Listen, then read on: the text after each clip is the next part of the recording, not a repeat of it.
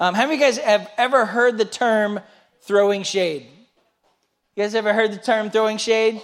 You know what that means? Someone tell me what that means.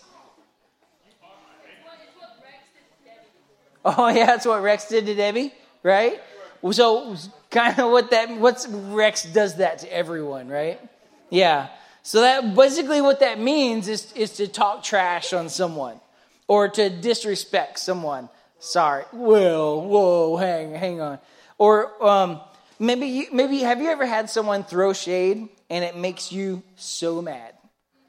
They throw shade at you and it makes you so mad. Like it's like maybe you respond like they just push my buttons. Have you ever said that?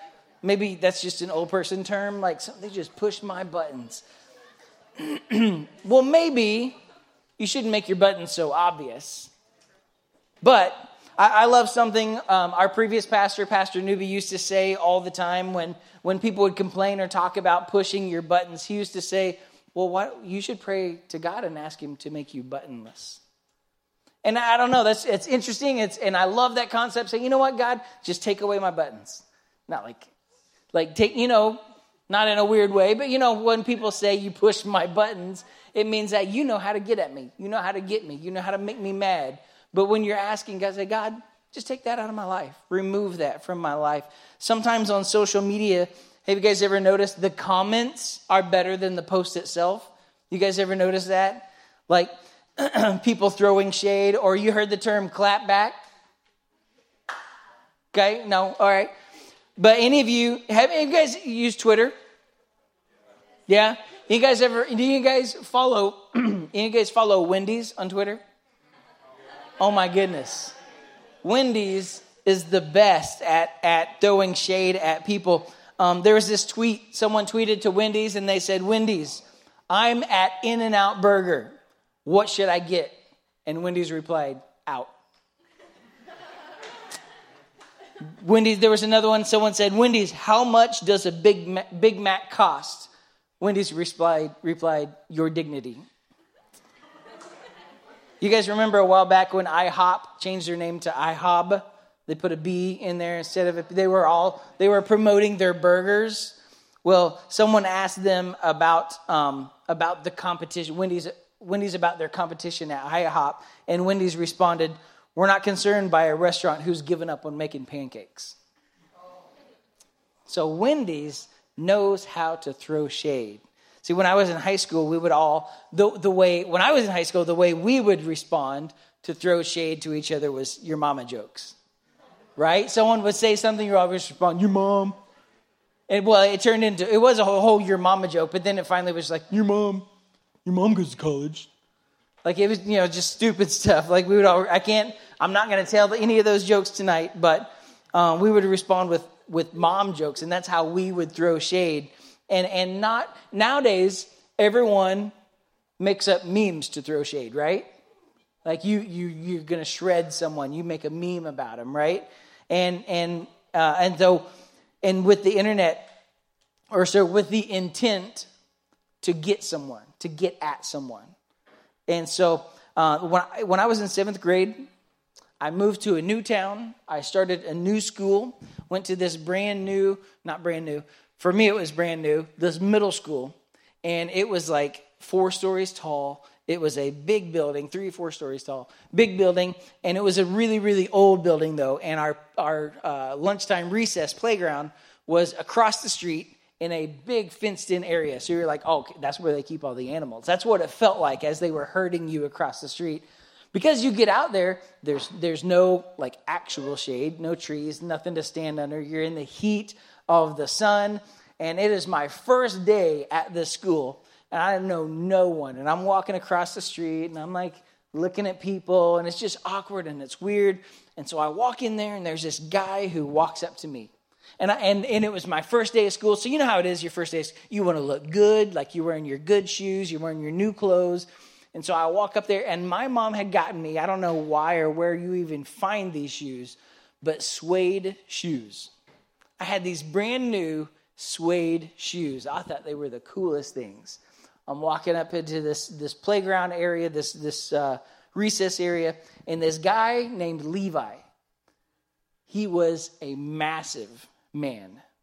I think he had failed like two grades before. Like this guy was shaving and in seventh grade. Him and Max only do that. and so he was massive and and and and he was he was in the playground and he was like throwing people down into the dirt and like he was tripping people or someone the basketball would come off the court and he would just take it and punt it like across the street. Like he's like this guy is a jerk. Like he was the meanest guy. So i'm standing there on the playground and he walks up to me and i'm like yes. And he steps and it's, it's dirt everywhere and he just steps on my new shoes. And i'm like if you weren't if i had a knife I would probably turn and run. Like I, I wouldn't do anything. But this, and he was hating, throwing shade on everyone. And here's what I figured out years later about Levi Levi hated everyone because Levi hated himself. He was miserable. He came from a, a really rough home. In the town we grew up in, there's a, a few families that you know about like everyone knows these you know if you grew up in a small town everyone knows these certain families who cause all the problems and do all the things. That's the family that levi was from. Came from a terrible home. And, and here's what i want you to get tonight. Here's what i want you to catch tonight. Haters only throw shade on sunny situations. Haters only throw shade on sunny situations and so, and, and, and here's what I want you to catch. If you got your Bible tonight, we're in, uh, we're in Luke 5 17. And I'm going to read this to you because here's what's happening. Um, actually, before I tell it, before I read it, here's what's happening. Jesus is at this house and he's preaching at this guy's house. And it must have been a pretty decent sized house because it's packed with people. It's wall to wall with people, people trying to hear Jesus, people trying to hear what he's got to say. And so these, these four guys have a friend who's paralyzed. And paralyzed means like your body is not moving, you're not going anywhere. So they, they have him in this blanket and they're, they're carrying him to Jesus because they hear that Jesus can heal and they want their friend healed. So they've got their friend in this blanket and they come up to this house and it's packed. You can't even get in the house. There's no room to get in. So the guy's like, What are we going to do? We need to get our friend to Jesus. What are we going to do?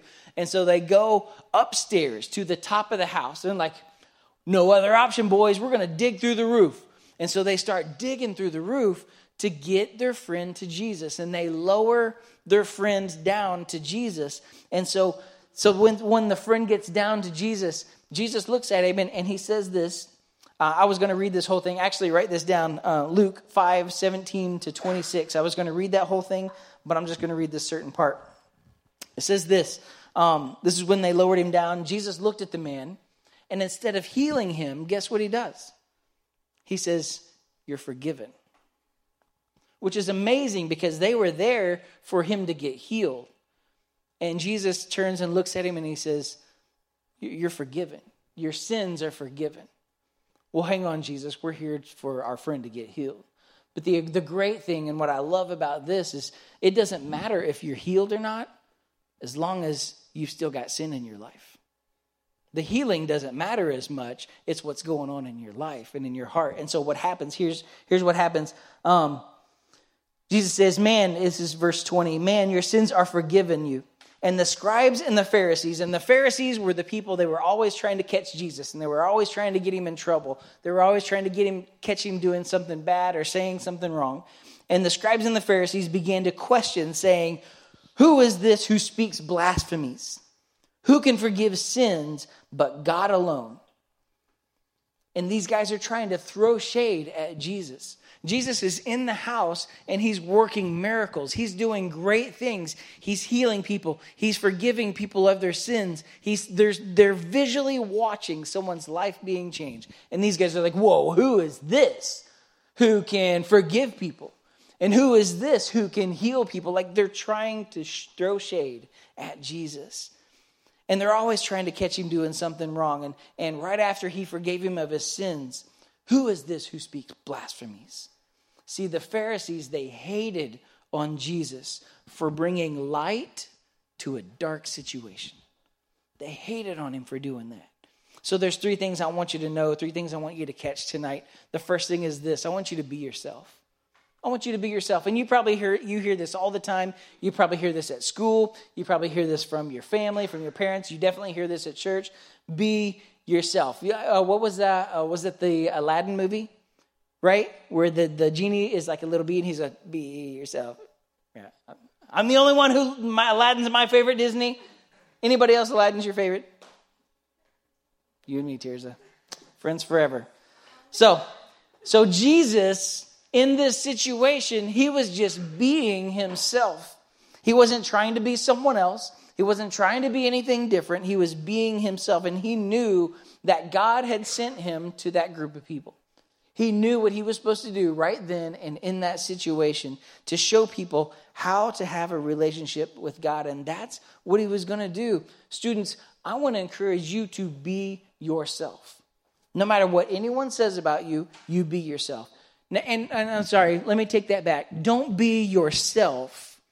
You be the person who God created you to be. That's the best self you can ever be. Don't you be like, oh, I decide. I had a friend in high school who, um, during the weeks, he all dressed um, uh, preppy. I guess I don't know if they still use that term now, but he dressed like really like hipster nowadays, I guess.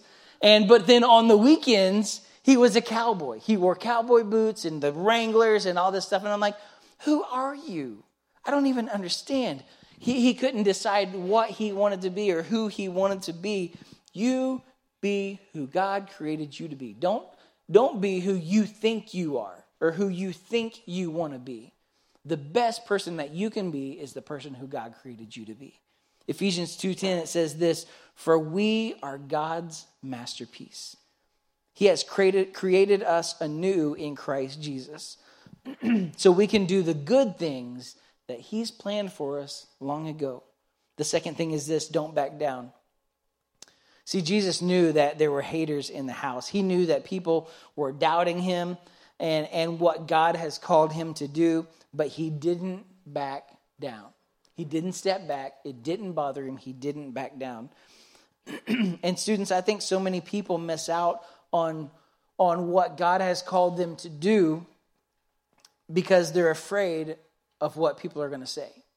They're afraid of what other people are going to think. They're afraid of what, uh, how other people are going to respond. I think that's a lot of reason why we don't ever step out and be the person that God's created us to be.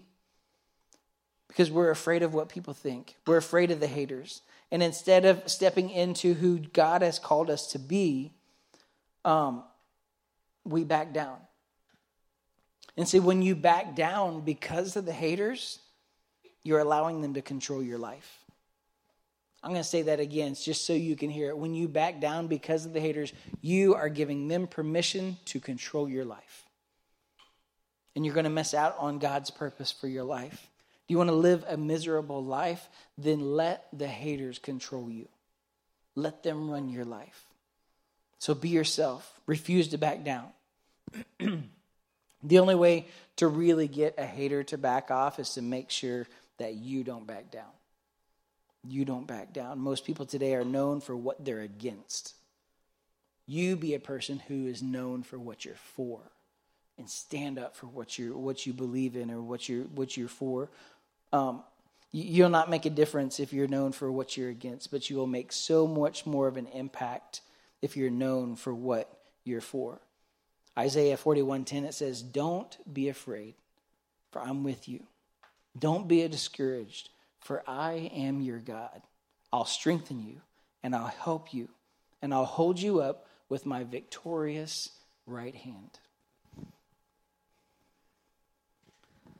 The last thing is this, do what's right. So not only was Jesus being himself, Jesus was always doing what's right. He was always doing what's right. He always did the right thing. Students in this life, you'll, if you if you want to go far, if you want to accomplish all that God has called and, and planned for your life, if you you have to try to do what's right. You have to try to do what's right in every situation you face. Doing what's right will always lead, lead you to greater things. Doing what's right will always gain you more influence than the person who says what's right but always does what's wrong. Doing, will, will always, doing what's right will always lead you to great things. When you decided to do the right thing, no matter what uh, anyone else thinks, great things are going to happen. Great things will happen. But here's the deal doing what's right is, isn't always what's easy. In fact, most of the time, doing the right thing is the hardest thing. It's the most difficult thing you can do. I want to read this last verse and then we're going to get into our fam time. Hopefully, you paid attention because we're going to have a discussion here in a few moments. Galatians 6 9, it says this So let's not get tired of doing what is good. I love this verse because sometimes we get tired of doing the good thing. Sometimes we get tired of doing the right thing. Because here's the deal we got haters in our life. We got people pushing on us. We got people against us. You got the enemy against you so many times. In this Galatians 6 9, it says this So let's not get tired of doing what's good. This next part. And just at just the right time, you will reap a harvest of blessing if you don't give up. I want to encourage you don't give up. Don't give up. Don't give up living for Jesus. Don't give up leading for Him. Don't give up um, doing what's right. Don't back down. Be yourself. Be the person that God has called you to be. But this summer, summer's almost here, and this summer you're going to have so many opportunities. Um, you're going to have so many times where you're going to be tempted. There's going to be temptation come on you or, or against you. You're going to be tempted to the, to do the wrong thing. And I want to encourage you, like, if you give in to that temptation, what that's going to do is that's going to begin to diminish your Christian witness. You know, if you say you're a follower of Jesus and then you you you people around you get you to do things or lead you to do things and you give in to those things, your Christian witness will drop and drop and drop and drop. And it's so important for you to stay strong and, and to influence uh, and allow your influence to reach those other people because your influence will decrease uh, if you be, if you begin to give in to how everyone else is acting and how what everyone else is doing. If you notice, the people who are respected and looked up to are the people who stand for something and who won't give in to everything else. Those are people they may get made fun of and they may get picked on from time to time, but they are respected. And then that's that's kind of how I had a friend like that in school and and they wouldn't budge they wouldn't do things they wouldn't step into the things that me and the rest of my friends were doing and and every single time when i got in trouble or when i i i knew i needed someone to talk to that's the friend i went to because i knew they had a good relationship with Jesus. It wasn't the other people. It was the ones who who were solid in their faith, the ones who were stepping out and living different than everyone else. They, they may not get the, the most friends, but they'll have the most respect, and they'll be the people that everyone goes to when things are going wrong, wrong in their lives. You guys remember the story of Shadrach, Meshach, and Abednego? Um, and, and in the Bible, what's going on is this uh, King Nebuchadnezzar, uh, he, he built this 90 foot tall golden statue. And at the, when the band started, basically, he instructed when the band starts playing, everyone is going to bow down and worship this statue of him. And so the band starts playing, and everyone starts bowing down, and they look out across the crowd, and these three guys are still standing Shadrach, Meshach, and Abednego. Long story short, they bring him in to the king, and the king's like, Hey, you better bow down to me. You better worship when the band plays. So they fire up the band, and those three guys just stand there. And so he's like, Here's what I'm going to do. You see that fiery furnace right over there? It's a big, massive fire. If you don't bow down and worship me. And, and so they go on. And so, and I, I love this. Um, they understood that their words carry weight and they had to do what's right. And here's what they said They said, Oh, Nebuchadnezzar, we do not need to de- defend ourselves. This is in the Bible. This is what they say. They're like, Oh, Nebuchadnezzar, we don't need to defend ourselves. And I love that because they didn't, they stood in front of the leader of, of, of everything in, in that moment, at that time. And they stood in front of him and they said, We don't need to defend ourselves. We, we're not going to back down. We're going to do what's right. And we're going to stand for something. We're going to believe in something. And so, and, and I love it because they go on to say this if we're thrown into that blazing furnace, The God we serve, He's able to save us. He'll rescue us from your power, your majesty. I love this next part. They say, but even if He doesn't, we want to make it clear to you, and I love this. I love this uh, th- throwing shade at Nebuchadnezzar. They said, We want to make it clear to you, Nebuchadnezzar, that we'll never serve your gods or worship the gold statue, statue that you've set up. See, and I love that, and I want you to know that, that tonight, um, that just because you're a Christian, just because you're a follower of Jesus, that people don't let people walk all over you. Because I think sometimes as a follower of Jesus, we kind of feel like we have to be humble and we have to be like, let people kind of push us around a little bit. No, don't you stand up for, for being a follower of Jesus. Don't let people walk all over you. Christ followers are supposed to walk and live boldly. You're called to be bold. When people throw shade in your life, how are you going to respond? When people say things against you or, or against your God, how are you going to respond? There's this old quote, and maybe you've heard this if, if you can't stand for something, then you'll fall for anything.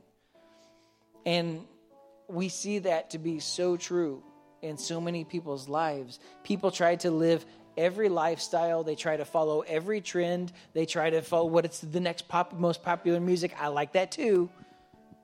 We try to be like everyone and everything else, but God calls us to be bold these three guys, they loved Jesus so much that they didn't fear the possible furnace. And I love how they said this. They said, even if God doesn't save us, that we still won't bow down. But we believe He will.